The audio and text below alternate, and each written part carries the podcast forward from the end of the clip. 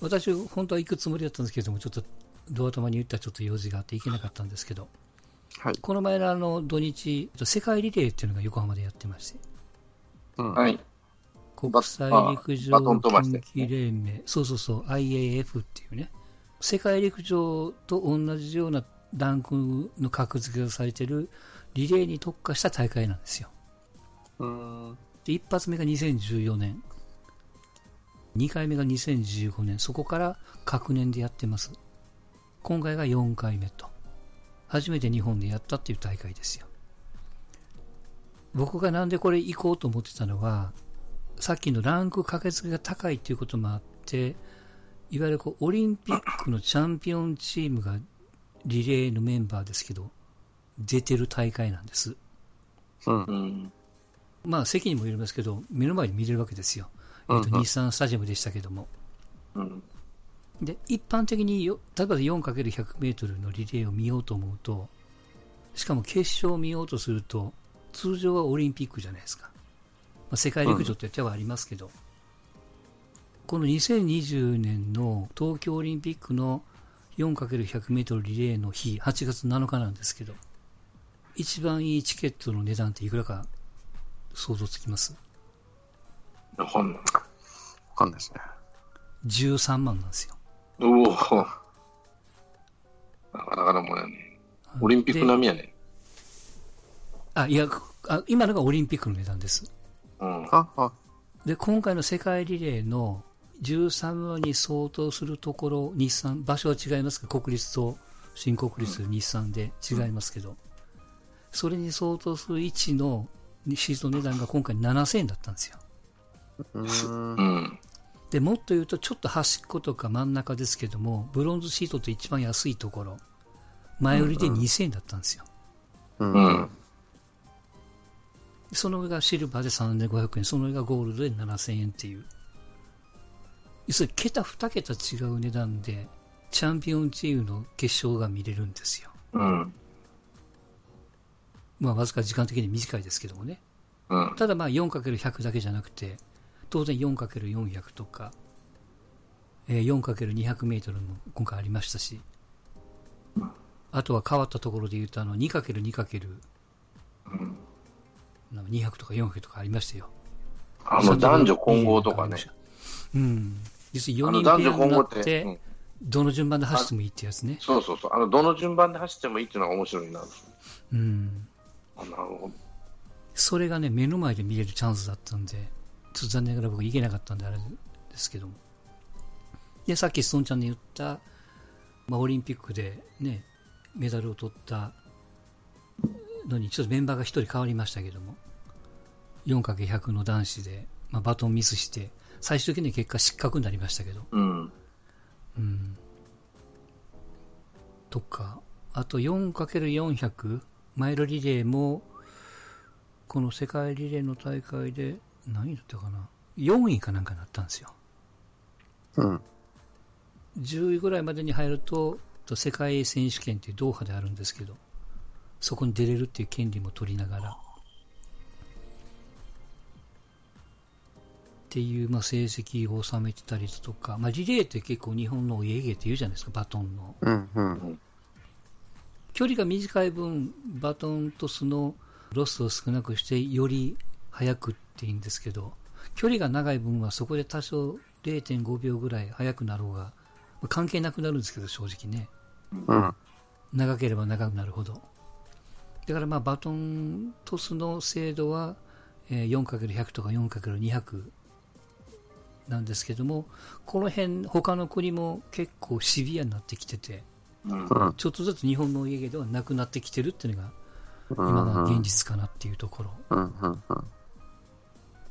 うん。で、それと、と女子のリレー、今回の 4×100 メートルの予選がありまして、まあ、結果的にこれも男子と一緒で、バトンミスで予選通らなかったんですけど、うん。ここのね、第一走を走ってるのが今、JAL にいるドイ・アンナっていう選手で、23ぐらいになってましたけど、この子15歳だっすごいてそうそうそう、有名なのは、あの、マツコと有吉の番組でね、あ、なんか。日本三大なんとかって昔よくやってたの知りません？うん。今もしかしね、やってますけども。あの時にこの子、土井ちゃんがね、10中学生でしたよ。13か14とか。で、めちゃめちゃ早かったんです、確かに。うん。で、まあ途中こう、故障もあって苦労して、去年ぐらいからようやく出てきて全日本のメンバーに入って、今はまあリレーのこのメンバーの今、まあキャプテンクラスですよね。うん。まあその子が出てって、なおかつ私のおすすめは、まあ今回第3走者でしたけども、立命大のイキさんっていう女の子がいるんですけど、はい。この子がめちゃくちゃ可愛いですね。うん。かわいい。うん。うん。もうこの子はもう、まあ、ある意味おすすめですよね。今、陸上の女の子もすごい皆さんお綺麗で、うん。うん。うん。走るだけの女性も確かに、まあ、こんなこと言うと怒られますけど、いますけども、なかなか、はい、いろんな才能を持ってる人も増えてきてるなと。で、さっき言った男女混合の 2×2×400 っていう、さっき孫ちゃんの言った、どうん。ノーマルは13女性で24が男子みたいな。でも、ある国は14男子で23が女子みたいな男女のスピードが違うんで、どんだけリードしてても最終的に抜かれるから、どっちがリードしてるかよくわかんないみたいなね。うん。だから見てる方がすごく面白かったのと、シャトルハードルリレーっていうのがあって、要は110メートルハードルなんですけど、うん。ハードルだから、あの、なんていうかな、トラックみたいにできなくて、一直線を、まあ、2列自分らが使うみたいなイメージですよね。もっと言うとうん4列自分らで使うみたいなイメージで。向こう側から手前に向かって最初の選手がガーってくると、ゴールしたと同時に、こっちから向こう側にまた行くっていう、いわゆるこうシャトルランというか、行ったり来たりになるんですけど、うん。まあそれをこうハードルでやってるとかね。この辺の新しそう増新しい種目を、そう、をオリンピックで採用されてるんですって。うんえーだから単純なリレーだけじゃなくて、どんどんリレーの競技も増やしていってると。ということは多分、スポンサーもいっぱいつってうん、お金も増えてる感じですよね。はい。うん当然。はい。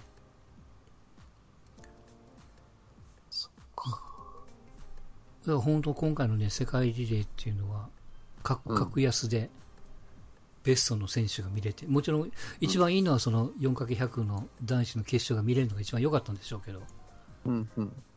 決勝行けなかったんであれでしたけどもね。オリンピック前でやっぱやるんですかね、そういうの。あと1年。あのサッカーでいうと、コンフェデレーションズカップってワールドカップイヤーの前年とかに。やってたみたいなやつってなんかあるんですかね？陸上なりなんだりこう。今年また世界陸上っていうのが、あの、これもドーハでありますよね。確かね。あ、ドーハでやるんですね。日本で事前にみたいなのはやっぱなかなかやらない。うん、そうね。ないんですね。うん、やれる多分場所がないってことになるんじゃないかね。まだ作ってんですか？東京の方は。作ってる最中な感じ。うんうん。あーうんそっか。そうなんですよ。値段チェックしましたけど、13万でしたからね。あ別に高いわね 4×100 だけではないですけどね。うーん、高いですね。うん。宿取るの大変でしょうしね、関東、その時期。もう値段半端じゃない値段になってると思うけどね。うんね。それこそカプセルだ、サウナだ、ネットカフェだ、ネットカフェだでしょうね結。構大変になってると思いますよ。アパショップはいつも土日価格なんでしょうね、毎日。アパハアパハウス？アパハウス？違う。アパホテルか。うん。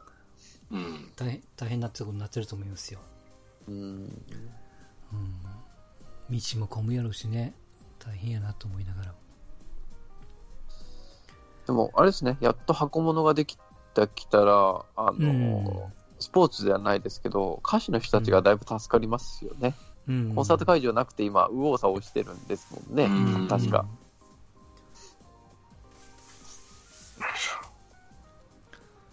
まあまあ。ただまあ、どうなんかな。まあでも、国立ぐらいだったら、まあ稼働率がどうなるか分からへんけどね、新しいもの作った時にね。うん。結局トラックあがっつりある感じで、サッカー的にはしょうもない、なんかしょうもないとも変ですけど、そう、使いづらいしょうもなくなった。うん、そう。遠くなったっていうやつですよ。うんやっぱり横浜コックス、横横浜スタジアムも何回かサッカーで行ったことありますけど、うんまあ、ちょっと厳しいですね、あれは。だから本来はあそこにこう可動式の席を置けるとかね、あうの、ん中のグラウンド、それこそあのガンバの吹田のあれじゃないけども、うんうんやっぱこうサッ,、まあ、サッカー専用ってするとやっぱ勇気がいるんかね。まあ、あとまあオリンピックやるってなるとやっぱ、う、うんっていうことなんでしょうけど、やっぱ難しいですよね、なかなか使い勝手が。うん何やるかオールラウンドにするっていうことなんでしょうからね。もともとだから可動式にするって言ってたのにね、そのグラウンドのところにまあ、金がかかるからやめた、屋根と一緒で。うん。うん。最初のなんか一番よくいいんでしょうね、結果こういうのって。ひっくり返された。う。うん、うん。あのおばちゃんまた怒ってくるよね。うん、ね。そっか、でもあと1年ちょいですもんね、もう。代表が決まるのは、そう、おのおのの代表が決まるのってなんか、来年の頭ぐらいでし頭ぐらいなんですかね。ょ。う。うんうそんそう。なもんか。うんまたやるんでしょうね、あいつが選ばれてない、選ばれたんで、うん。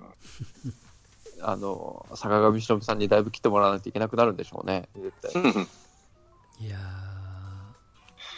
ー、まあ僕は見てないから、なんでもいいんやけども。うん。うんああ、ね、何だったかな。ただまあちょっとずつね、他の競技もそうやけども、まあ、いマラソンなんか今回はね、だ初めてでしょ、用意挑んで上から取るっていう、まあ一応あこ、そうなんです最後の言う、だからこそ MGC っていう、今までの大会の、えー一定のタイムを切った人だけ集めて、上から2人を取るっていう。ああ、やっとなんかアメリカ的な感じになってき始めてるんですね、うん陸上もでも。、もう一つ推薦枠っていうのが1個あるんですよ。ああ、うんそらま、万が一のためのやつよね。うん。まあ、それは、この前のあれじゃないけども、難しいよね。うん、大迫がなんだかんだ言ってましたけど。金メダルね、結局またでも柔道とかでなんとか稼いで、体操もね、うち、うち、うち、誰でしたっけ？あの人はダメなんですよね。もう体操の。そうねうんダメでしょう年齢が年齢か。うんレスリングもどうなんですかね？なんか一時強かった人たちがだいぶ、もう、うん。伊調さんも怪しいでしょう。強いんだよな、あの人。っていうか、まあやその後今やってるんですか？弱いのかもしれないね。いや、うんうんまた全日本出たね。うん。ああ、そうなんですね。また強いのよ、伊藤伊調が。で、可愛いかなんかに勝ったんでしょ、この前。金メダリストの。階級が同じにな、あの、可愛が上げてきたから。うん。やっぱ強いわ。すごいね、こんだけブランクがあって勝てるっていうのはすごいな。あんだけやいのやいのあってね。うん。あの、酒井さんどうしてんのかね、今ね。うん。あとは、なんすかね、水泳とかでもなんか一個ぐらいなんかうん。あったりとかするのかな。水泳もあるし、意外とだからラケットスポーツ、卓球、バドミントン、テニスはともかく。テニスは、大迫直美は日本代表で出たりするんですか？可能性はうんあった可能性。はああると思うよ。あ呼ばれるんーじゃないかな。うん。そっか。うん。まあ彼女も素晴らしいよね。アディダスからナイキにスポンサー買いをしたからね。うん。あ、そうなんですか。いやー、だいぶお金に溺れてきましたね、周りが。声が大きくなり始めてるのかな。素晴らしいよ。うん、びっくりした。上はガラッと変わってね。で、なんか、大して今、活躍してないみたいなうん空気はあるんですけど、苦しんねねあ、そうなんですか。うんうんやっぱコーチ変わってからなんですかね。まあ、あとはやっぱり、うんまあ、メンタルって言われてる、まあ、め元に戻っちゃったけども、やらないといけないっていうね。うん。まあ、それと相手がマークをしだしたっていうのもあるんじゃないですか。ああ、そっか。まあ、まだね、若いから。うん。うん。そっか。はい。まあ、そんな陸上も、あの、北京、北京五輪のメダル授与式があったんですよ、この時に。ああ、なんか銀メダルになったんでしょ？アメリカかなんか失そうそう格になって。うん。あの、ドーピングでダメになって、銅メダルが銀メダルになって、わざわざ来てました。朝原とか、高平、塚原。うん。で、スエスが今現役やってるからね。うん。そんなんとか来てましたわ。そうそう。で、ちょっとこれで文句言いたかったのは、これあの TBS が放送してたんですよ。はい。はい。地上波と BS と。うんはいついでにネットの中継もやってたんです。はい。はい。はい。で、初日かな、プログラムが遅れたらしくて、後半、あの、時間切れで見れなかったんですけど、うん。えっ、と、全部スパッと切ったね。地上波 BS ネットも、延長なく。なんか関係あるんですかね？いや、わかんない。た単純、単、はい。めっちゃ批判食らってましたよ。うんうん。いや、だからもう信用ならんから、だから当、えー翌日の2日目の日曜日は、お客さん増えたって言ってましたよね。ああ、テレビで最後までやらないからっていう。ねえ何かしらね、もうテレビ局もネットなり BS なり持ってんだから、何かしらやっぱもう最後までやる覚悟を持っとかないとね、もう、うんうん。そんな中途半端なもん見せられて満足するようなもう時代じゃないですよね、うん本当に。ましてやね、一応、煽っといてこんだけやりますっていうことでアナウンスをした結果がそれやったから、こう見てるこっちはびっくりしたんですよ。切れてるやんみたいな。うん。あんまり陸連いやいやいや陸連が文句言わないとね、しっかり。そうね。もうやるんならもっと金払えって言ってんのかもわかんないけどね。うん。うん。まあ、そんなこともありましたという、はい、世界リレーのお話でございました。はい。はい。なんかありますか？とりあえず、ざっと喋りましたが。ああ、佐藤浩市、ちょっとかわいそうだなと思ったね。あ あれ何？あれはひどいね。あの、何？その、総理大臣とかあの辺のポジションの役をするからお腹痛いとかなんか、あ、おあ腹の、の、総理大臣の役はやりたくなかったんやって、ずっと。あで、今回、まあ、その、うん、オファーが来て、うん。えーまあ、いろいろ役作りをしていって、総理大臣、まあ、あーとして、うん。あの、国民を引っ張るという立場になるんだけども、まあ、その中の欠点、欠点って言ったらかわいそうなんだけど、一つのお腹が痛くなるっていう設定にしてほしいって言ったっていうね。うんそしたら、やいのやいの言う人は、まあ、百田直樹みたい、百田直樹も言ったんだけど、うんうん、そんなやつが三流、なんだ、三流の俳優が何言うとるんやとかね。まあ、一流なんだろうけど、これは、あの人は。俺全然、今回は、その、佐藤浩市がえらいとばっちりやな。ちゃんとインタビュー読めば、うん。うんあの人の意図、まあ、それは考え方はわからんよ。左巻きなのかもしれない。あの、政権に対して批判的だって自分でも言ったしね、批判的だと俺も、だから総理大臣はあんまりやりたくなかったんですよね、そういう世代なんでって言ってたんで、あまあ、世代関係ねえんだけどなと思って見てたんだけど、うん。うん、なんか、親父さんもそういうタイプって言われてたじゃないですか。うん。うん。親さんゴリゴリだからね、どっちかって。親父ともう、だって喋らないのは息子やけど、で、総理大臣っていうのオファーが来て、じゃあ、どうしようって悩んだ時に、な、なんだったかな。普通の人間が総理大臣をやると。そううんということを想定して、総理大臣みたいな、そんな、えーみんなで悩んで、それでなんとかして、あの、国を良くしようという中の一つに普通の人なんで、やっぱプレッシャーに弱くてお腹も痛いんですよね、なるって設定にしてくれみたいなこと言ったら、あの安倍のことを言ってるんだろうと。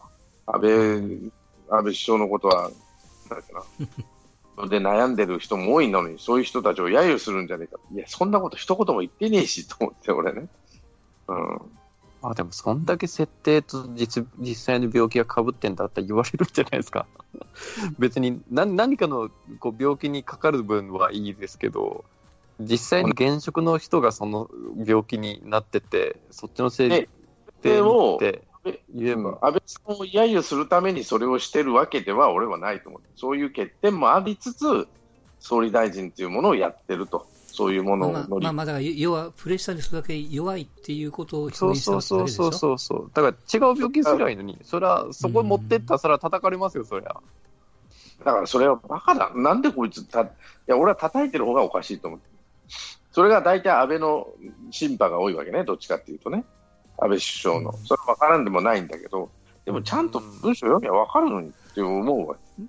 それはいつも言ってるのは逆のことをいつもやってる人たちが、お前ら批判してるって話なのね。わ。かるわかる同じようなことを君らもやってんじゃねえかよってのと、あ、同じ穴の無地穴じゃないっていう話になるわけです。うん。左巻きの人さっきの、そう、ジジャンゴさんに近いかもわかんないけども、まあ、叩いてる、あの、そっちの連中もクソだと思うし、でも、それをやると叩かれるっていうのも分かっててやってるはずやから、100%叩かれるよ、そんなもん。そうそう、それもそれやでっていう。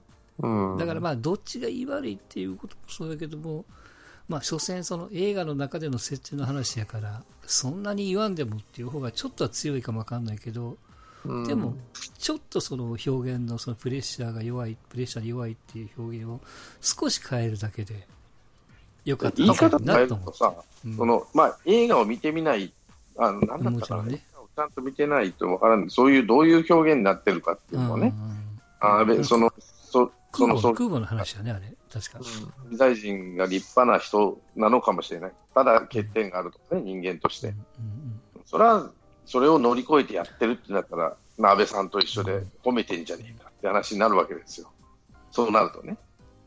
うん。そこのところだけまあいいじゃない？映画がいっぱい戦前になって。ね。だからそれはまあまあまあ。おかげさんでって話らしいよね。うん。100棚をまあね100叩くのも大変、叩くのもまあ大変だけど、まあ、わざわざ、まあ、旗から見たら叩かれに行っとんだろうとも思いますしね。うん。で、その、なんていうの、叩いてる状況をリアルで、その、まあ、ツイッターとか容器あるから、うん。あの素人が見、一般大衆が見れるっていうか、で、あの、僕はもっとややこしいのは、その、叩きに行ってる人らに同調してる一般人。なんかこう、うん。あのどう言ったらいいのかな、そうそういうのじゃなくて、そのいや正義の味方のような顔して叩きに行ってるわけでしょ、その例えばなんだろうな、あの難病で苦しんでる人たち、いや、それは分かっとると、安倍の安倍さんの病気っていうのは難病なんでね、あの人、病名忘れちゃったけど、でそれで苦しんでる人たちがいるので、それその人、いや、だからその映画でそういう設定してしてるイコールバカにするってことなの？って思ったわけよ、俺はうん、そうね。そういう設定にしたって、お腹痛い、お腹痛くなって、バカだねっていうような設定な、その映画も見ずにそういう設定だけの話をして、お腹が痛いって人って、ね、あの、それはバカにする話でもなんでもなくて、だとすれば身体障害者なんかの映画なんかできねえじゃねえかって話になるわけですよ。言い方変える。まあ、反体制って言わんときはまたよかったんじゃないですか？反体制って言って前の部分がちょっとあったのは確かにね、引っかからな。ね、あのうん言い方、言い方の表現だと思いますよ、ストーンさんの言うと。だからそれはに、まんまと引っかかった百田直樹やなと。まあ元からこの人はあの炎上商法でやってるなとは思うけど、うん、うんまああのそ自分、そこが浅いわけじゃないけど、この人は。まあちょっとすぐ食いついちゃったなと思ったけど、しっかり読めよと思ったんやけどね、俺は。まあでもそれを取り上げるマスコミでしょ、要は。別に一つの意見やから、それでそういうことやけども、それにこうどんどんみんな乗っかって盛り上がるから、ややこしいわけですね。そう、よくよく言うとね、別に見や見やしねえし、そんな映画、あの、もともと僕僕は、だから興味が全くないから、ね、みんな、だし、叩いてる人もそんな見ないでしょ、そんなに。うん。うんいや、僕は正直その、何を燃えてるんかなと思ってね、最初。うん。分かんなかったんよね。どうでもで、いいことはどうでもいいると、はあっていうか、うあだからそその食いついた人間が、そのあ安倍、安倍審判が食いついてるわけだから、それをずっと見ていくと、あ、おたくらも逆のことをしてる人間、いやいやいやいや言ってるのと一緒やでと思って、そうなると、もう、ね、まあ、あそういう人たちを見てると、あ、もう一緒のごっちゃねと、オタクだと。うん、あとは理屈つけるだけの話やでね。うん。で僕はそっちよりもあの北方領土で大騒ぎしたあっちの方がちょっとあ、丸山不さんね。謹。慎やけど、うん、面白くて、うん、彼の場合はそのなんていうの、前後の文章を取ったら取っただけもっと印象が悪くなったっていうタイプやったから、っていうかさ、国会議員が言っちゃいけんけど、俺が言っても怒られないんだよなって話になるわけやね。やっぱ国会議員っていうのは、いやそりゃそうでしょ、うん。うんで、国会議員っていうのはそういうものなのかなって話になってくるわけ。そらそうですよ。だって別に日本国内だったら酔っ払ってっていうニュースかもしれないですけど、うんこれロシア側からしてみたらもう戦争をみ主導みたいな、ね、うんこう報道されたらもう全然見え方変わってきますからね、それは。うんそれは国際問題に安易に戦争を抜かんでも言うべきじゃないでしょうね。そら。しかもかわいそうにそのインタビューされてる人と記者を静止してるのにいやいやこれアポを取ってちゃんとやってるから。いやいやあなたはアポ取ってないからまあちょっとまた別の機会にって諭されてるのに。いやいや俺は衆議院議員やからってまたそういう、うん職務をこう権力を振ってまた割り込んでくるみたいなね。それいやーももう。全部出てくるからすんげえ面白いなと思って酔っ払ってね、そういう場所に行ったりとか、ツイッターとかやっぱ酔っ払ってするべきじゃないですね、やっぱ。うん。本当に。ねみんな学んでるはずやのにね、うん。いや、でも、あれは本音やと思うで、戦争でもせな帰ってこんやろって言いたなるの気持ちなんだけど、ただ国会議員が言っちゃいかんよなって話になるし、そう。いや、あれがだから公の場所で国会議員で言っちゃったらいかんって。そう。うん。で、だからいかんバッチ外しいかん。うん。いかんし、別に言うのは、もう言いたいんじゃなくて、言えばいいけど、だったら、あの、撤回するんだっていう話ですよ。うん。言っいやたわ。戦争でも言せん限り返す気ないでしょ、あいつらぐらい言ったら。いい、そういう表現にしやがった。言いたかったんでしょ、そこは。戦争ぐらいのことがない限り、戦争で勝たない限り、こいつらを返さ返さないでしょって言いたかったわけでしょ、本当そういうは。こう、そういうこう、なんていうんですかね、あの、弁明をすりゃいいんですけど、そもそもが申し訳ございませんでしたみたいになっちゃうと。だからバカなんだなと思って。うんで、やめないって言うんですよ。まあ、やめなくていい。いや、やめ、いや、だから、はあの、やめる、やめないを自分で決めりゃいいとは思うけど、うん、周りが、いやいや、やめろ、やめろ言ってるけどさ。だまあ、似たようなもんだよと思ったけどな、俺。あれは。まあ、ちょっとキーードが、だもっと言い方考えろよと。それぐらいロシアっていうのは返さないよ、返す気ないですよって言いたい、そういうことでもない限り返す気ないですよっていう言い合いの、のあの、なんか、80何歳のおじいちゃん捕まえてそんなこと言うからだわって。バカだなと思って聞いてたけどね。いや、もうあんな、あんな公でも戦争、戦争やるしかないでしょうみたいな、そんな、けしかけたら、そら、アウトやって。ただ、あの、辞職勧告あれをね、法法的根、その法律根、その制約はないけども、うんまあまあ、どっかのタイミングで、本人が決断せんといかんやろうね。やめいややめなくていい。やめるざるを得ないでしょうね。いややめずにやなくなるでしょうね、でも。うん次の選挙やって、ね、恥をかいてくださいっていうだけの話です。うんまあ、あ辻元清美でも当選するんだから大丈夫だっつって。多少のこと。まあまあね。なんかおおお酒で揉めたらやめますって言ってたのは、あれは一回選挙があの間に終わってるから、あれはなしなんやって言ってるとかね。なんかあの種の巻き方がすごい面白いけども、まあ、まあまどどうでもいいですね。正どうですよ本当に申し訳ないですけど。うん。あ、それよりも明日からの広島3連戦、う んそっちの方が大事ですから。はい。ということでございました。お疲れ様でした。ありがとうございました。はい。